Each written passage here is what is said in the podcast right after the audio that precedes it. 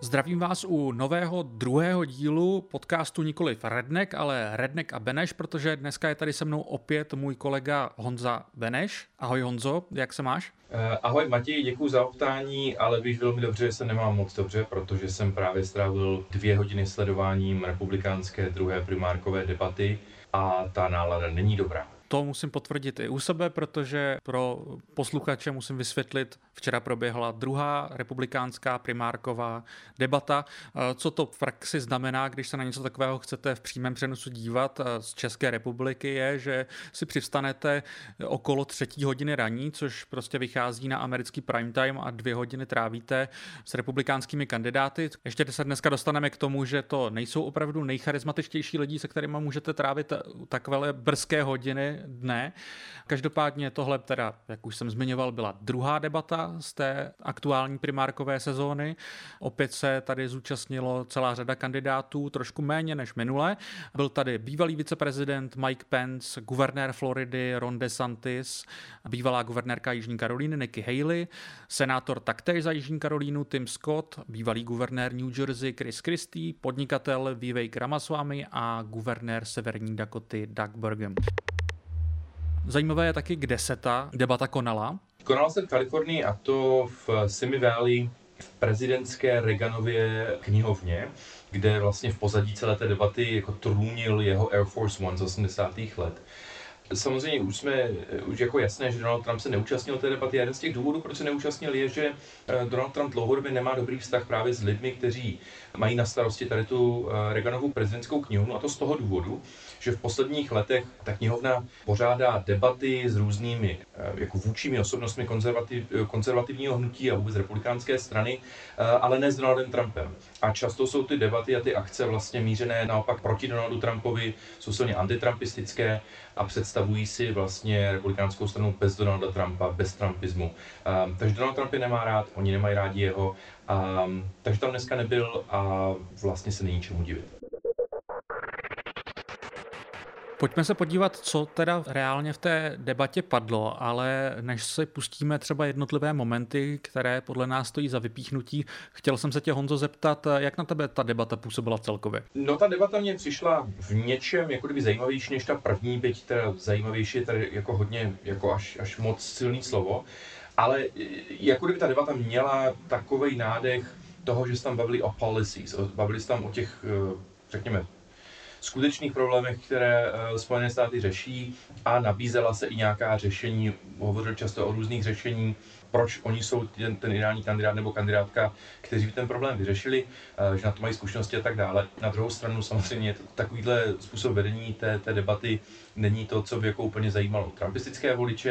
Je to vlastně taková jako kdyby nuda, která odkazuje skoro bych řekl k debatám jako z minulých let, ještě z těch předtrumpovských. A já vím, že přesně na tohle ty máš jako dost silný názor, tak jsem s ním. No, já dlouhodobě si myslím, že tyhle ty primárkové debaty a prezidentské debaty pak později v té kampani jsou dost nešťastný způsob, jak si voliči můžou vybírat své kandidáty. Myslím si, že paradoxně to osvěžil v letech dva tisíce patnáct a šestnáct Donald Trump, tím, že tam vletěla jako dělová koule a začal všechny ty ostatní politiky šikanovat, začalo to být trošku zábavnější. Samozřejmě to šlo na úkor nějaké informativnosti, ale já mám pocit, že tam nikdy nebyla nějak úplně velká. A co se týče těch letošních debat, tak já teda si myslím, že se to vlastně bere nejhorší z obou těch světů, že je to vlastně divoké jako ty trumpovské debaty, ale zároveň tam není Trump a ty ostatní politici nemají takové charisma a jejich forky předpřipravené hlášky jsou dost vlastně trapné a zároveň to zachovává právě tu nudnost těch předtrumpovských debat, takže podle mě je to fakt nejhorší ze všech možných světů a zároveň je to takový jako chaos, který vlastně nevím, čemu prospívá. Čím se vlastně můžeme přesunout už k těm konkrétním momentům. Já myslím si, že pro mě tu debatu naprosto shrnuje ten první ukázka, co si tady pustíme, kdy teda myslím si, že si sami můžete poslechnout, jaký je to totální chaos. The next question is for Governor DeSantis. We just leave these done. If we want to get things done, here's, here's how we get it done in Washington. We must find a way. Can we please respect the time? We can get it done. Já už jsem si tenhle ten úryvek pouštěl několikrát a vůbec mi tam nejde rozklíčovat, kolik lidí tam přes sebe vlastně mluví. Mám pocit, že jediný z kandidátů na pódiu, kdo tam nemluví, zrovna je Mike Pence, do toho mluví i nějaký moderátoři, myslím. No, uh, jestli tohle má pomoct republikánským voličům si vybrat, tak teda nevím. Jako ono je to vlastně symptomatický k tomu, že z těch lidí si prakticky nejde jako vybrat, jsou nerozeznatelní od sebe mnohdy, nemají moc charizmatu a zrovna tady to, co jsme teďka pouštěli, prostě ukazuje, že to je jako taková kakofonie hlasů, ze které je velmi obtížné jako vypíchnout někoho, kdo, kdo jako je zajímavý. A to, že Mike Pence u toho mlčí vlastně, myslím, taky říká úplně všechno. Zároveň mám pocit, druhý pól jsou takové momenty, ať už některé připravené, k nějakým takovým se dostaneme, některé připravené možná trošku míň, kdy na sebe ty kandidáti se snaží nějak jako ostrými lokty tak jako štěkat.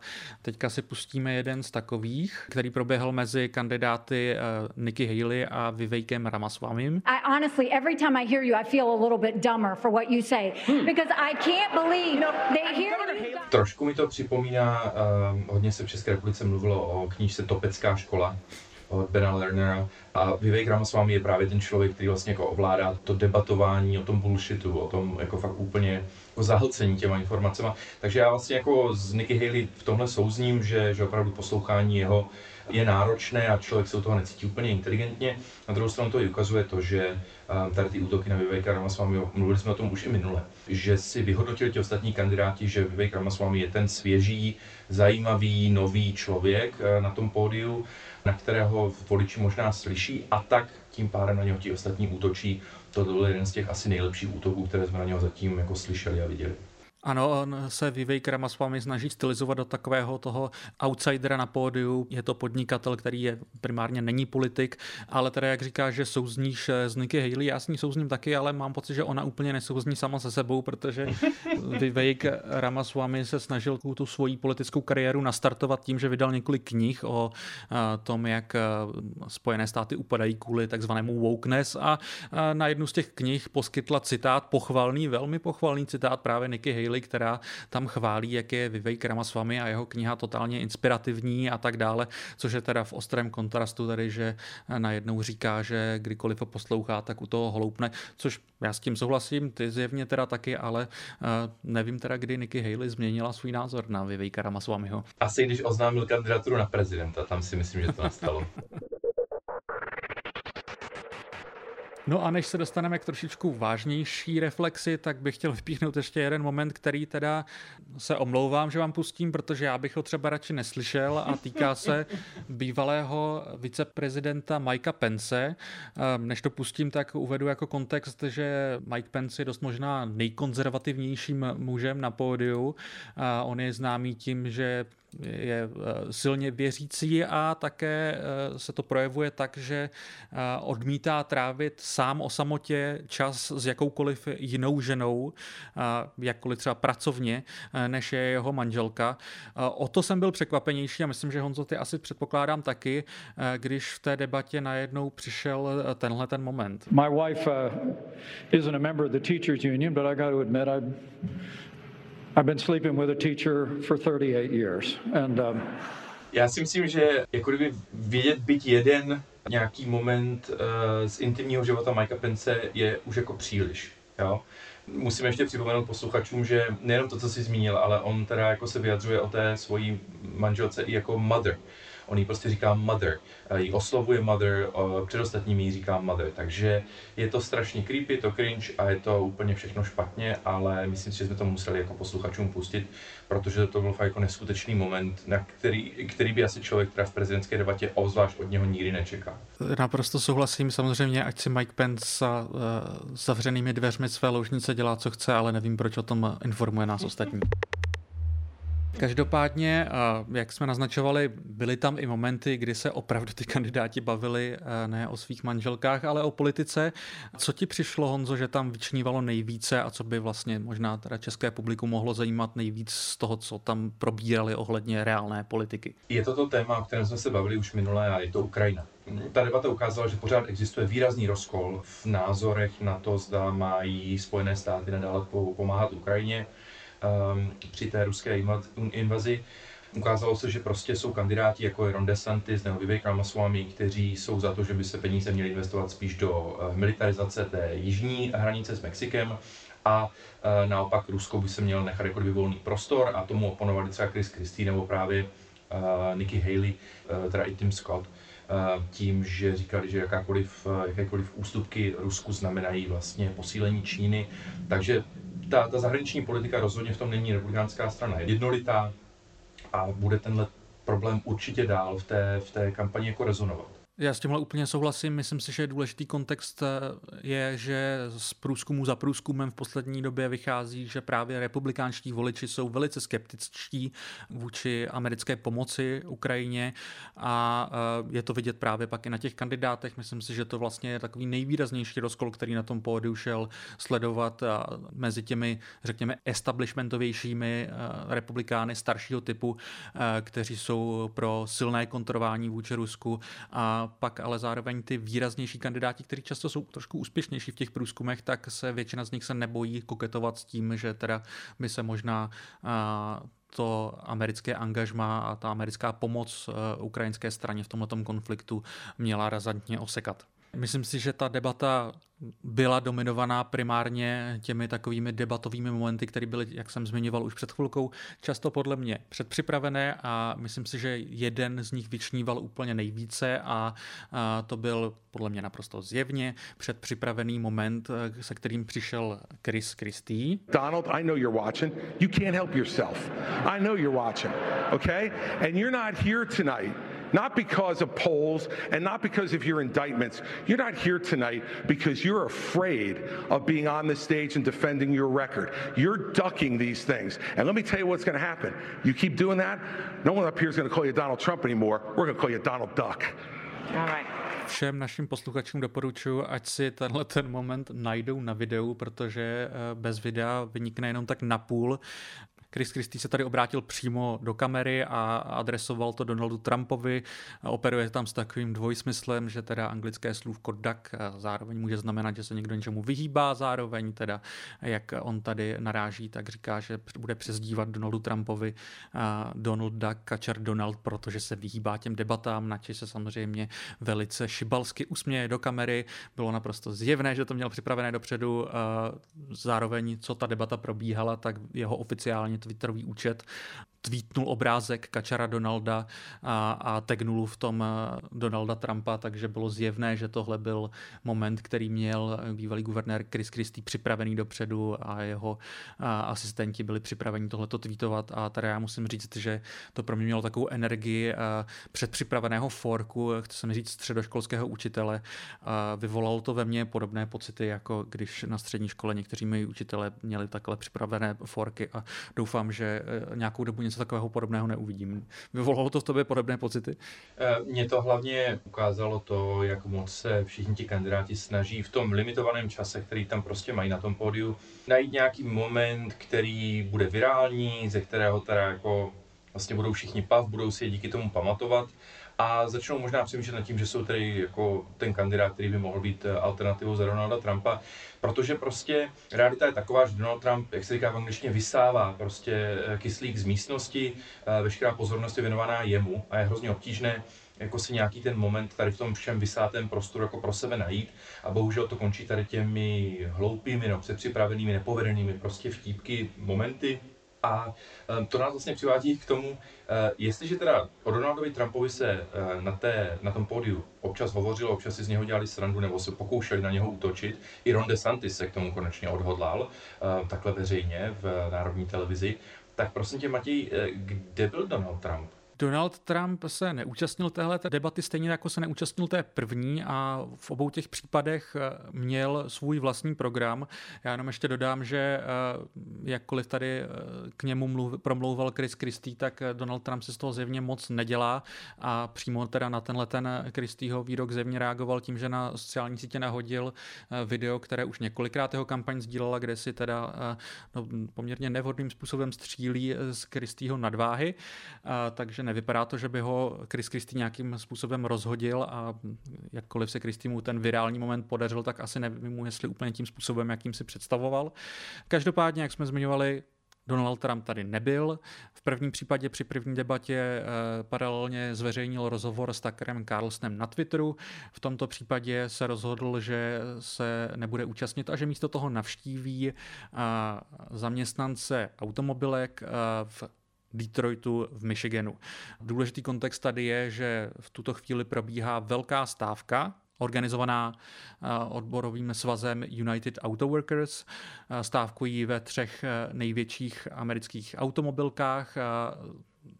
Zvolil docela zajímavou taktiku a američtí politici se v posledních týdnech začali trošku přetahovat o jejich přízeň, protože ta stávka má velkou podporu veřejnosti a, a americká veřejnost je na jejich straně, tak je zjevné, že se teda američtí politici snaží toho využít a trošku si té slávy těch odborářů slíznout pro sebe.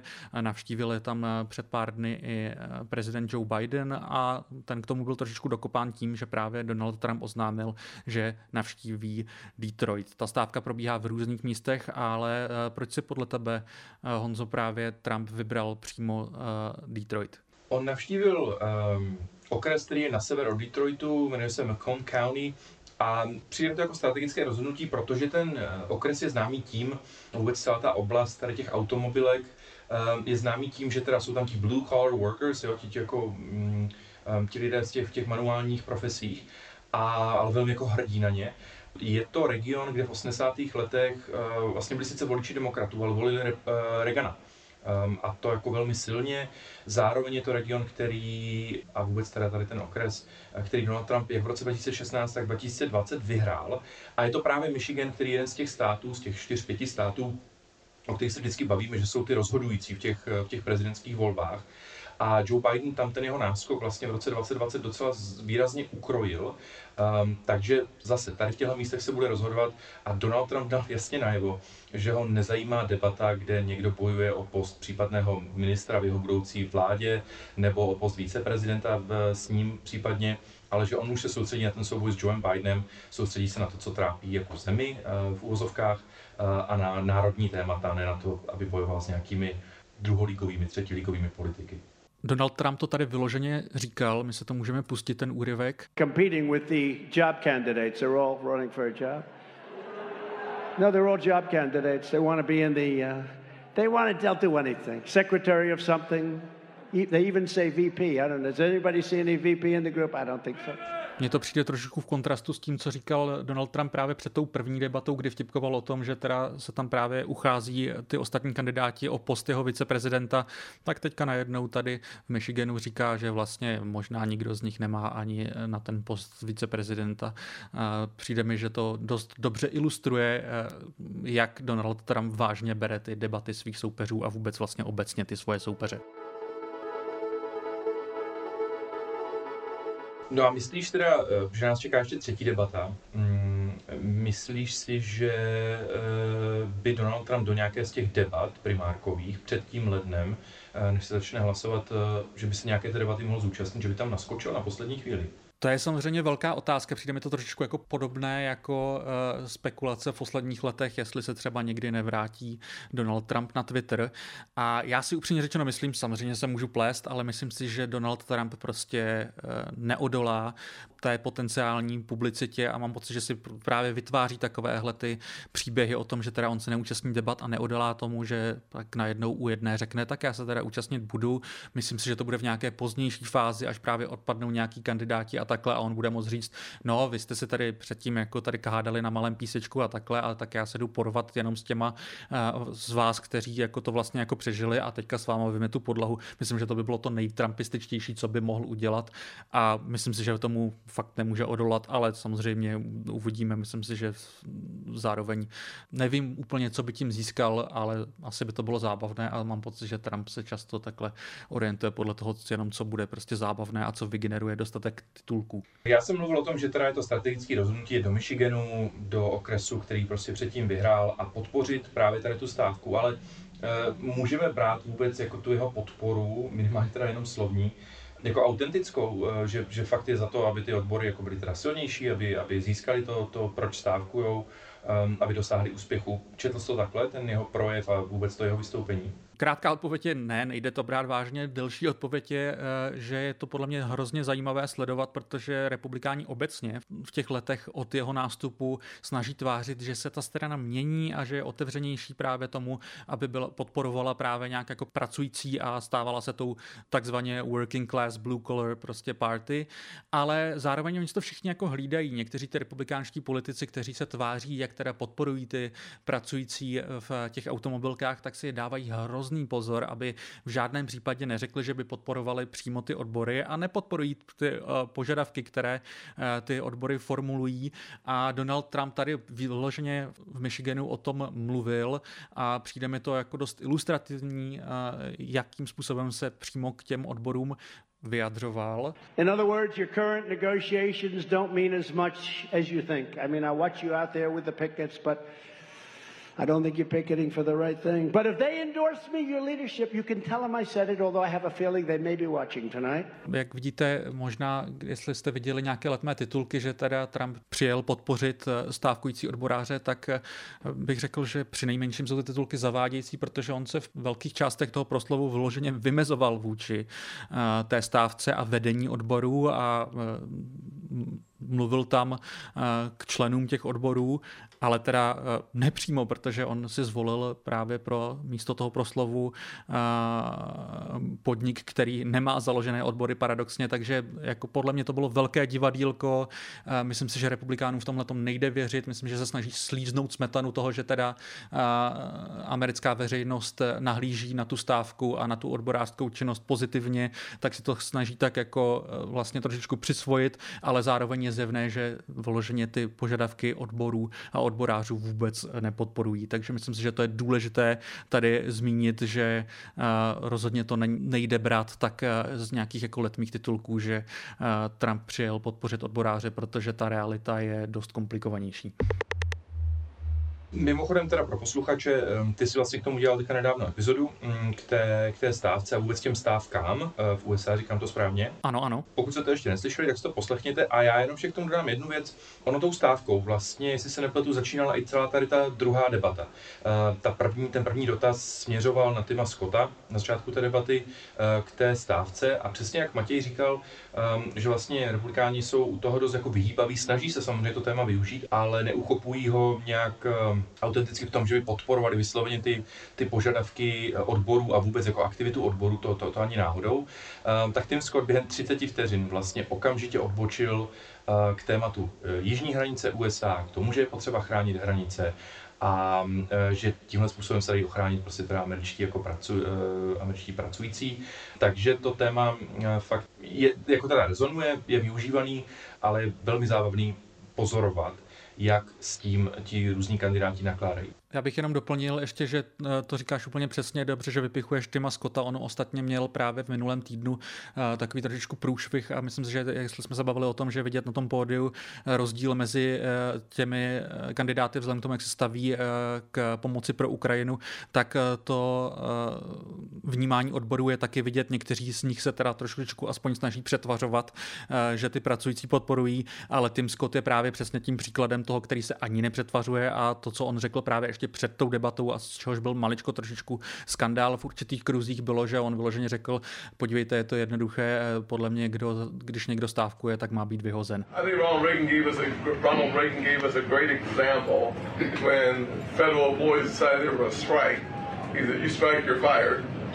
Simple concept to me. Takže Tim Scott rozhodně nepatří mezi ani ty trošičku trumpistické kandidáty, kteří se aspoň snaží tvářit, že teda hájí tady zájmy pracujících v automobilkách. To je o Timovi Scottovi dobrý vědět. Možná je to poslední věc, kterou si o něm zapamatujete, protože nejsem si jistý, jestli v té třetí debatě bude a pokud bude, tak stejně se na něho velmi brzy zapomene. Žádnou šanci zvítězit nebo být případným viceprezidentem si myslím, že nemá. To byl teda začátek debaty, kde se začali bavit teda o tom tématu um, té stávky. Co možná ještě musíme teda jako poslední věc o té debatě zmínit, uh, a Matěj si připravil uh, zase soundbite, uh, je konec té debaty, protože ten byl naprostým dramaturgickým, režijním a obsahovým fiaskem, protože vlastně se z toho stala uh, přiznaně a vlastně Fox Business, který to pořádali tu, tu, tu debatu, tak z toho udělali přiznaně reality show. It's now obvious that if you all stay in the race, former President Donald Trump wins the nomination. None of you have indicated that you're dropping out. So, which one of you on stage tonight should be voted off the island? Please use your marker to write your choice on the notepad in front of you. fifteen seconds. Matěj, prosím tě, můžeš nám říct, co se tam stalo na tom konci? Nevím, koho to ve Foxu napadlo, ale rozhodli se jako poslední otázku tady zařadit vyloženě narážku na reality show Love Island a chtěli vyzvat ty kandidáty, ať víceméně ve stylu této reality show uvedou, koho by vlastně z toho pódia vykopli. A mám pocit, že to vedlo k úplnému rozkladu v finále té debaty, kdy ty kandidáti na to vlastně odmítli odpovědět nejdřív, že se k něčemu takovému nesníší, což mi přišlo docela komické, protože ne, že by ta předchozí debata jejich důstojnost úplně zvýšila. Pak se teda odhodlal Chris Christie, k tomu řekl, že by teda vykopnul Trumpa, který tam vlastně ani nebyl, což taky úplně nedávalo smysl. A pak mám pocit, že se ta debata už úplně rozpadla a mně se zdálo, jako kdyby prostě si vlastně všichni zúčastnění trošku uvědomovali, že to, co tady dělají na tom pódiu, úplně nedává smysl, že tam ani není ten nejsilnější kandidát. Když jsem tu debatu zapínal, tak jsem nečekal, že mě nějak nadchne a že se něco moc příliš dozvím, ale až takovýhle rozklad jsem teda opravdu nečekal. Mně to přišlo, jako když zkouším nějaký nový, nějaký nový cvičení se studentama a nemám to úplně dobře připravený, nevaruju je nebo nepřipravím je na to, co budeme dělat. Oni se mi na to tak nějak částečně vykašlou a já nemám žádný plán B a pak mi najednou skončí hodina, my jsme neprobrali to, co jsme chtěli probrat. Jo? Takže je to jako, fakt nevím, kdo, to, kdo tohle promýšlel, nebo teda nepromýšlel, bylo to hloupý, bylo to nedůstojný, ale vlastně to velmi dobře jako vystihlo tady tu bláhovou snahu těch lidí, co tam jsou na tom pódiu, zaujmout a předčít případně Donalda Trumpa. E, prostě fiasko. Tak mám pocit, že takhle se to můžeme uzavřít, že teda se ta debata rozpadla úplně nesmyslným závěrem a že to vlastně o ní vystihuje úplně všechno. My jsme samozřejmě trošičku s Honzou předpokládali, že to nebude úplně smysluplná dvouhodinka a proto jsme i trošičku si připravili takové trošku náhradní téma, kterému bychom se stejně chtěli trošičku chvíli věnovat, protože to, co se řeší v uplynulých letech. Samozřejmě se to řešilo už před předchozími prezidentskými volbami, ale vzhledem k tomu, že to stále teďka vypadá, že nejpravděpodobnějším kandidátem demokratů je opět Joe Biden a na té republikánské straně to bude opět Donald Trump, tak se řeší samozřejmě otázka jejich věku. Samozřejmě nejhlasitěji u trošičku staršího Joea Bidena. Nicméně zatímco to bylo v průběhu uplynulých měsíců taková trošičku šuškanda a, a zatímco někteří voliči a komentátoři se k tomu opatrně tak nějak jako vyjadřovali i taky ve světle toho, že ve Washingtonu není Joe Biden jediný, kdo je starý. Velkým tématem v průběhu letošního roku bylo stáří některých senátorů, ať už demokratické senátorky Dianne Feinstein, která měla hodně zdravotních potíží a vlastně se hodně mluví o tom, že dost pravděpodobně v některých chvílích úplně neví ani kde je a natož pak o čem hlasuje. Zároveň šéf senátních republikánů Mitch McConnell měl několik už takových záseků před kamerami, kdy úplně přestal reagovat, takže je to obrovské téma ve Washingtonu v průběhu letošního roku, jestli vlastně někteří ty politici dlouze, dlouze nepřesluhují. Ale zároveň u toho Bidena se o tom trošičku tak jako spíš šuškalo, jak jsem naznačoval, protože ta strana, mám pocit, trošičku neví, jak se s tím vypořádat, respektive kdo by mohl Bidena nahradit. Souvisí to zároveň i s tím, že Kamala Harris, viceprezidentka, nemá v průzkumech úplně nejlepší čísla, když to řeknu diplomaticky, takže není úplně jasné, jaká cesta vede, jako, jaká je tady alternativa.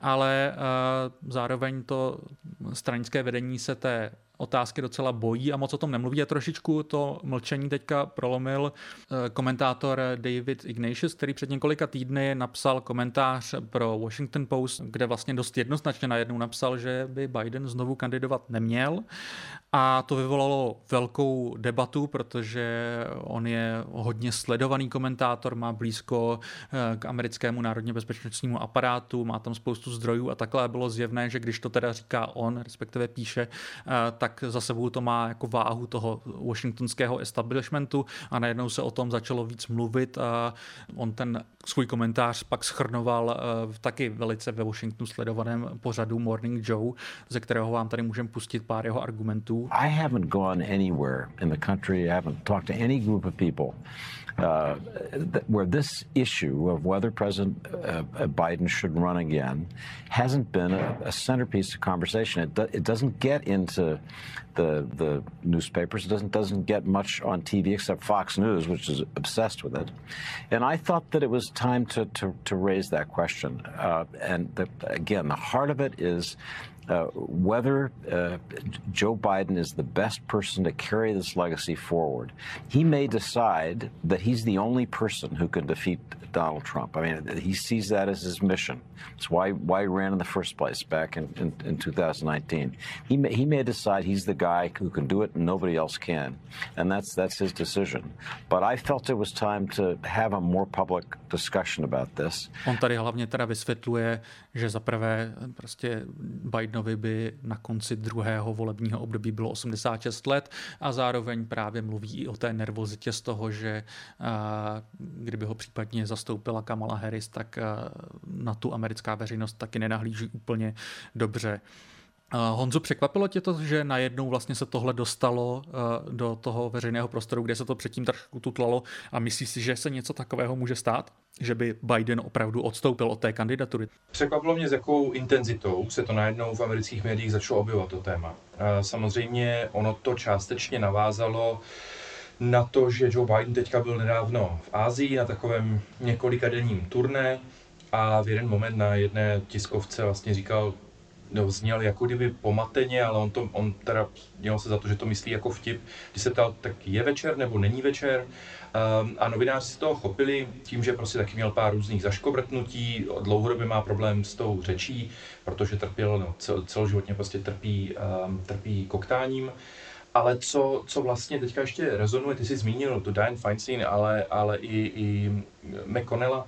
Um, co si myslím, že na demokraty jako kdyby ještě visí, nebo co je straší, je to, Um, jak se Baracku Obamovi nepovedlo vlastně přesvědčit uh, soudkyni nejvyššího soudu Ruth Bader Ginsburg, uh, aby odstoupila ze soudu, aby skončila a vlastně aby on jí byl schopný ještě v rámci svého, svého působení v Bílém domě nahradit um, jiným soudcem nebo soudkyní. A tím, že ona potom následně o pár let později zemřela v úřadu, um, tak nahrálo Donaldu Trumpovi, aby dosadil na, na, ten, um, na ten nejvyšší soud extrémně konzervativního soudce.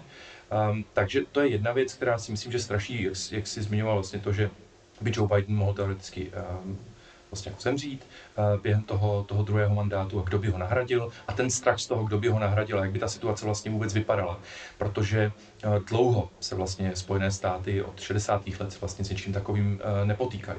Takže to jako by neznámá věc. No a pak ještě druhá věc, uh, co se týká toho odstoupení případného, na které se ptáš, um, tak zároveň si demokrati vlastně jako nastavili jakýsi standard toho, že existují i, i teda postarší vůdci v rámci, no lídři v rámci té strany, jako je Nancy Pelosi, která, která je osmdesát tři a ještě starší než Joe Biden. A ta se vlastně vzdala toho postu té, té vedoucí, no, té lídrině demokratické části sněmovny reprezentantů a předala to žezlo podstatně mladšímu kolegovi. Takže existuje i precedent, že vlastně jako významný, historicky významný lídr v rámci demokratické strany se vzdá dobrovolně, no teda aspoň navenek dobrovolně, svojí pozice kvůli věku a kvůli tomu, že je tam možná i zajímavý, kompetentní, mladší náhradník nebo náhradnice. Takže vlastně i mezi těmihle póly se jako kdyby vede ta debata v rámci demokratické strany a teda v amerických médiích. Na druhou stranu mnohem míň se mluví o tom, že Donald Trump bude mít v době voleb příští rok, pokud tedy on bude tím kandidátem republikánské strany, skoro sedmdesát devět let, takže nebude o moc mladší než, než Joe Biden, vůbec není o moc mladší než Joe Biden. A když média hovoří, nebo insidři, jako právě David Ignatius, hovoří o tom, že možná se spekuluje o tom, že Joe Biden už mentálně prostě na to jako úplně nemá, fyzicky je v docela slušném stavu, ale mentálně už to není ono. Tak prosím tě, Matěj, můžeš mě říct, jak se pozná, že Donald Trump je na tom mentálně v pořádku, protože já nevím, jak poznat Donalda Trumpa, který jako mentálně upadá a kognitivně versus Donald Trump, takový, jak ho známe. Já fakt nevím ten rozdíl. Já jsem nad tím přemýšlel u jeho nedávného proslovu, kdy jsem měl pocit, že teda dává, já teda Trumpovi proslovy paradoxně mám docela rád, ale že tady nedával úplně jako moc smyslu, a respektive dával méně smyslu než obvykle, a, ale mám pocit, že se to projevuje jenom tím, jako kolik vlastně má energie, a tady zjevně teda moc neměl. A mně to zároveň teda přijde zajímavé i v tom ohledu, jakože vlastně, OK, jestli se tady bavíme o tom, že teda kandidátem za republikány bude opět Donald Trump, a myslím si, že po zkušenostech z let dva tisíce šestnáct může vyloučit tu možnost, že by opravdu znovu zvítězil jenom blázen, tak zároveň se musíme bavit i o tom, OK, tak může i třeba Donald Trump pak zemřít v úřadě, a v tuhle chvíli koho on by tam měl za sebou, protože to taky jako ta, jak jsme dneska několikrát naznačili, republikánská strana není úplně sjednocená, ono často ty kandidáti si vybírají takové viceprezidentské kandidáty, aby právě jako vykryli nějaké své slabiny před určitými částmi elektorátu. Ostatně bylo to tak právě i při výběru Mikea Pence u Donald Trumpa. Zároveň Mikea Pence si opravdu Donald Trump už po druhé nevybere potom, jak to proběhlo při těch minulých volbách, kdy se Pence proti těm pokusům zvrátit výsledek voleb ze strany Trumpa postavil. Takže je velká otázka, koho by si vlastně Trump mohl vybrat. On, jak jsme dneska také uváděli, říká, že teda na tom pódiu, na té právě proběhlé debatě žádného takového kandidáta nevidí, takže mi to přijde jako velká otázka, jak tohle může dopadnout, a zároveň dost relevantní otázka, protože ten samozřejmě morbidní, ta morbidní varianta, že by ať už Joe Biden nebo Donald Trump umřeli v úřadě, tady prostě na stole je. Oni jsou podobně staří a může se tak stát, že najednou v čele toho státu stane někdo tak trošku omylem, a je otázka, jak tohle může dopadnout. No. Mimochodem je to debata, to, co se teďka vydá, to, to, to, o čem tady mluvíme, která jako není nová. A netýká se, netýká se jenom Joea Bidena, ale vlastně v minulosti jako čelili i, i jiní politici, respektive prezidenti. Ostatně už v době vzniku americké republiky, no, Spojených států amerických, teda jako republiky, tak se hovořilo o tom, jestli náhodou ti founding fathers, ti zakládající otciny, jsou jako příliš staří. Jo. A vlastně Jefferson um, a další, Franklin, um, jo, i John Adams se jako dožili uh, sedmdesáti a více let. Sami mezi sebou debatovali o tom, kde je ten věk vlastně, kdy se jako má končit. A teda já jsem ti vlastně o víkendu posílal um, odkaz na uh, článek z Washington Post z osmdesátého čtvrtého roku, kdy se hovořilo naprosto nahlas o tom, že Ronald Reagan už je příliš starý na to, aby kandidoval uh, podruhé, respektive aby, aby obhajoval ten svůj mandát. A tomu bylo sedmdesát tři let. Je to tak? Takže uh, jako tato debata, tato debata prostě není, není nová.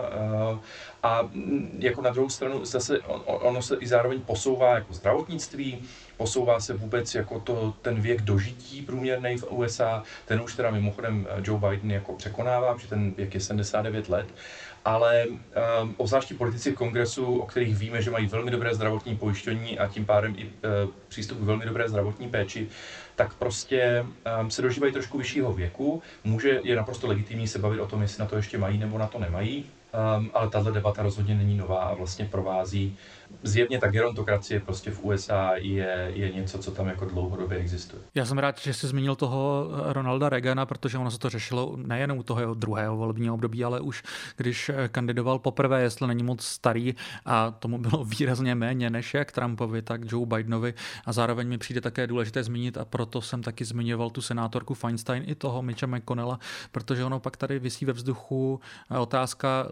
jak moc vlastně ten svůj úřad vykonávají oni a jak moc vlastně za ně rozhoduje jejich okolí a různí nikým nevolení asistenti a takhle, což je samozřejmě dost zásadní otázka ohledně toho, jak vlastně demokraticky vůbec ten stát funguje, a samozřejmě, jestli to má závažné implikace v Senátu, tak to má ještě závažnější implikace v tom Bílém domě, kde samozřejmě jsou ještě jako důležitější rozhodnutí potenciálně na stole. Co k tomu ještě dodám je, že zahlídl jsem v některých komentářích, že Donald Trump se vlastně nesnaží poukazovat na věk Joea Bidena jako takový, ale právě na ty jeho kognitivní a mentální funkce, což samozřejmě pak může vyvolávat třeba, a to Donald Trump dělá velmi rád, ty konspirační teorie o tom, zda právě, jak, jak, jak Matěj říká, um, že vlastně, kdo ho pak ovládá, jo? Jestli to není ten deep state a tady tohle, kteří, kteří teda jako tahají za ty nitky Joea Bidena, chátrajícího staříka. Ale i Donald Trump je si velmi vědom toho, že nemůže jako směnit čistě ten věk, ale musí implikovat, um, že nejde o věk, ale o to, že prostě Joe Biden už nestíhá, zpomalil um, a není ten, ten, energi, ten energický vůdce jako pro tu, uh, pro tu zemi. Takže i, i, i vlastně u Donalda Trumpa vidíme, že je si velmi vědom tady ta, celého toho diskurzu a snaží se s tím nějakým způsobem jako nakládat, ale velmi opatrně. Ono samozřejmě, ty implikace jsou, jak tady se bavíme, nejen u Joea Bidena, ale i právě u Donalda Trumpa. A mně přijde, že to ještě dost zásadně souvisí s třeba právě argumenty, které vůči Trumpovi vznášejí právě zastánci třeba floridského guvernéra Rona DeSantise, protože Donald Trump samozřejmě slibuje, že kdyby se dostal znovu do Bílého domu, tak udělá tohle a tohle a třeba dostaví tu zeď a takhle. A často se z toho tábora DeSantise ozývá, no dobře, ale proč si to neudělal poprvé, co bude tentokrát jinak.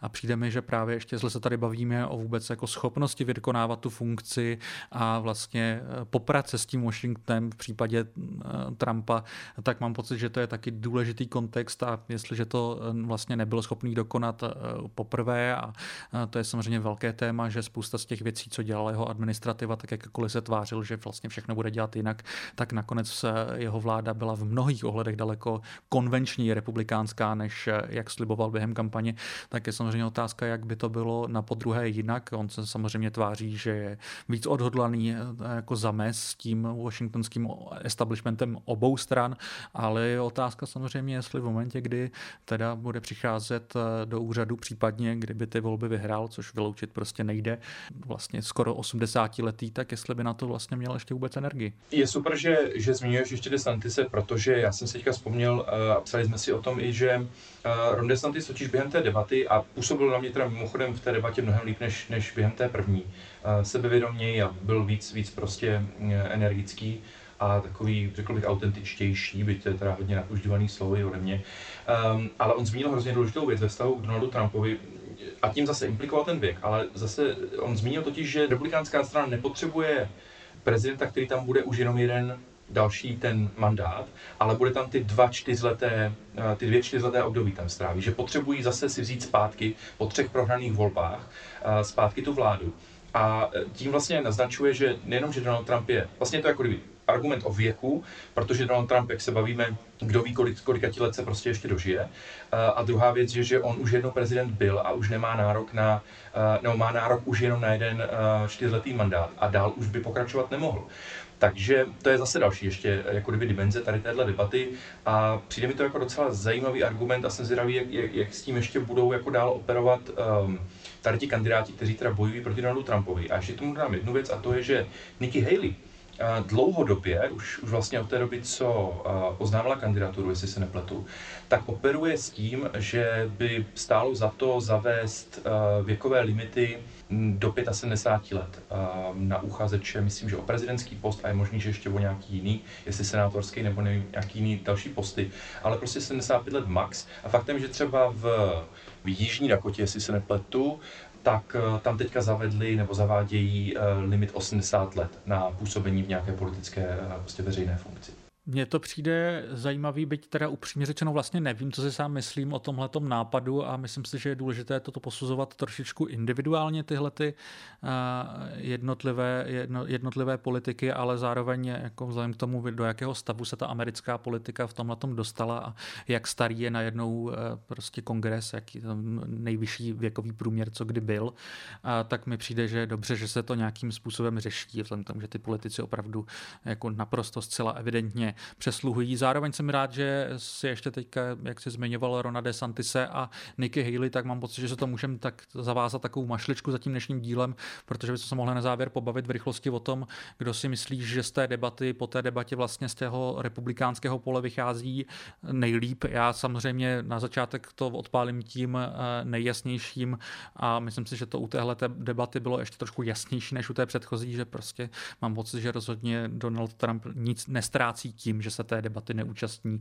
protože myslím si, že by mu to v ničem neprospělo. Ale máš toho nějaké třeba ještě nějaké další vývody, kdo třeba na tom něco získal na té včerejší debatě? Mike Pence mi připadalo unavený a prostě jako nejenergičtější a nejzajímavější, byť zase, to je teda hodně silný slovo, um, tak mi ten DeSantis s Nikki Haleyovou vlastně z toho vycházejí nejlíp. DeSantis si pomohl oproti té první debatě, Haleyová si myslím, že potvrdila to, co, to, co ukázala v té, v té první debatě. Jako kdyby nikdo mě tam nějak extra nepřekvapil, v momentě, kdy se zúží to pole, um, tak možná někdo z nich v té třetí debatě bude ještě kdyby výraznější. A očekával bych zrovna teda od Rona DeSantise, ještě jsme se spolu i vlastně bavili o tom, jestli náhodou nepřijde nějaký jeho silný comeback, protože teďka se mu úplně jako nedaří v těch průzkumech.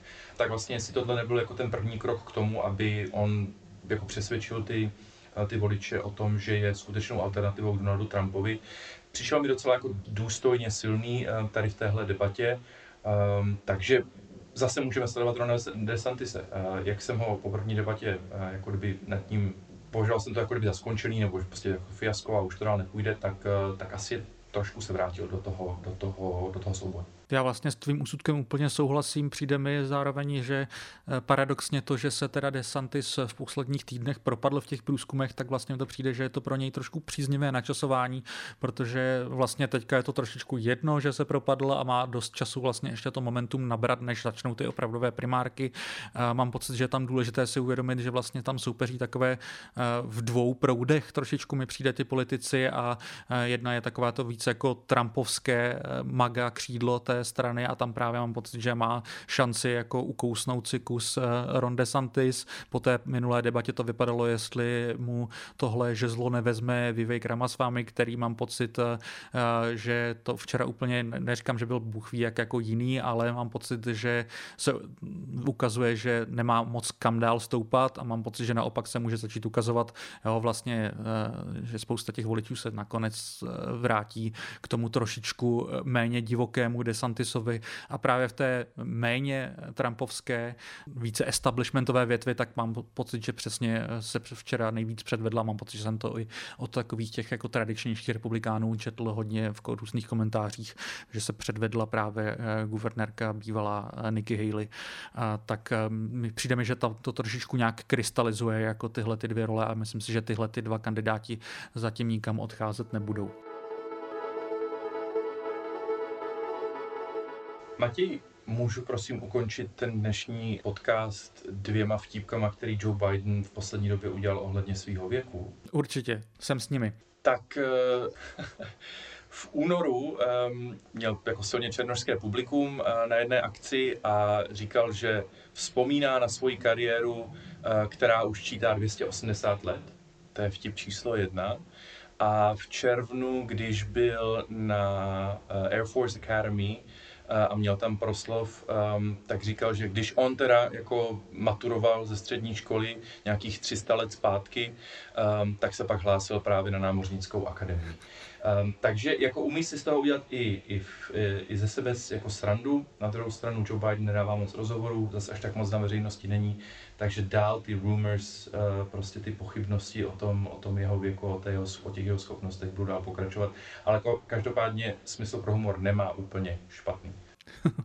Já myslím, že ta jeho únava je vidět docela jasně. Ostatně, jestli jsme se tady bavili o návštěvách u stávkujících odborářů v tom Michiganu, tak když tam Biden byl, tak bylo i vidět, že tam byl fakt jako naskok úplně a mám pocit, že je to vidět pravidelně, že teda ho jeho tým hlídá, aby někde nebyl příliš moc dlouho. Každopádně já myslím si, že bychom tím tenhle ten náš díl o trošku únavě washingtonského materiálu mohli uzavřít. Já bych na tenhle uzavírací závěr řekl, že se neuzavírá jenom náš díl, ale možná se bude uzavírat i uh, americká vláda, protože tam hrozí teďka shutdown kvůli tomu, že se nejsou schopní republikáni, především republikáni v kongresu dohodnout na schválení nových rozpočtů, takže hrozí ten jejich klasický shutdown. Uh, ještě to není úplně zcela jisté, ale je to v podstatě v tuhle chvíli velice pravděpodobné, že po víkendu začne. Ono samozřejmě na tom shutdownu je vždycky nejzajímavější pak, jak skončí souvislostí a proto o tom trošičku mluvím, protože my to samozřejmě s Honzou budeme oba sledovat a v momentě, kdy se to nějak rozuzlí, tak to pro vás samozřejmě schrneme. Je to přesně tak a Matěj, každopádně děkuji za dnešní diskuzi, bylo to myslím si docela plodný a vlastně nechci vědět, co budeme říkat o tom shutdownu, úplně se na to netěším. Stává se to až příliš často, v posledních třiceti letech se to v U S A stalo už víc než desetkrát, tady ten shutdown a nikomu to neprospívá. Je to tak a ten poslední shutdown byl i rekordně dlouhý. Dlouhý je už i dnešní díl, ale mám pocit, ne, já se nerad jako sám chválím, ale myslím si, že to, jak jsme se to tady o tom pobavili, bylo trošku smysluplnější, než jak se o tom pobavili včera republikánští kandidáti. To je hodně nízká laťka. Mně to stačí, mně to stačí. Takže já se teda loučím s našima posluchačema a tady příslibem případného dalšího dílu v momentě, kdy skončí ten shutdown, tak se těším zase příště naslyšenou a ahoj Honzo. Ahoj Matěji a díky a mějte se.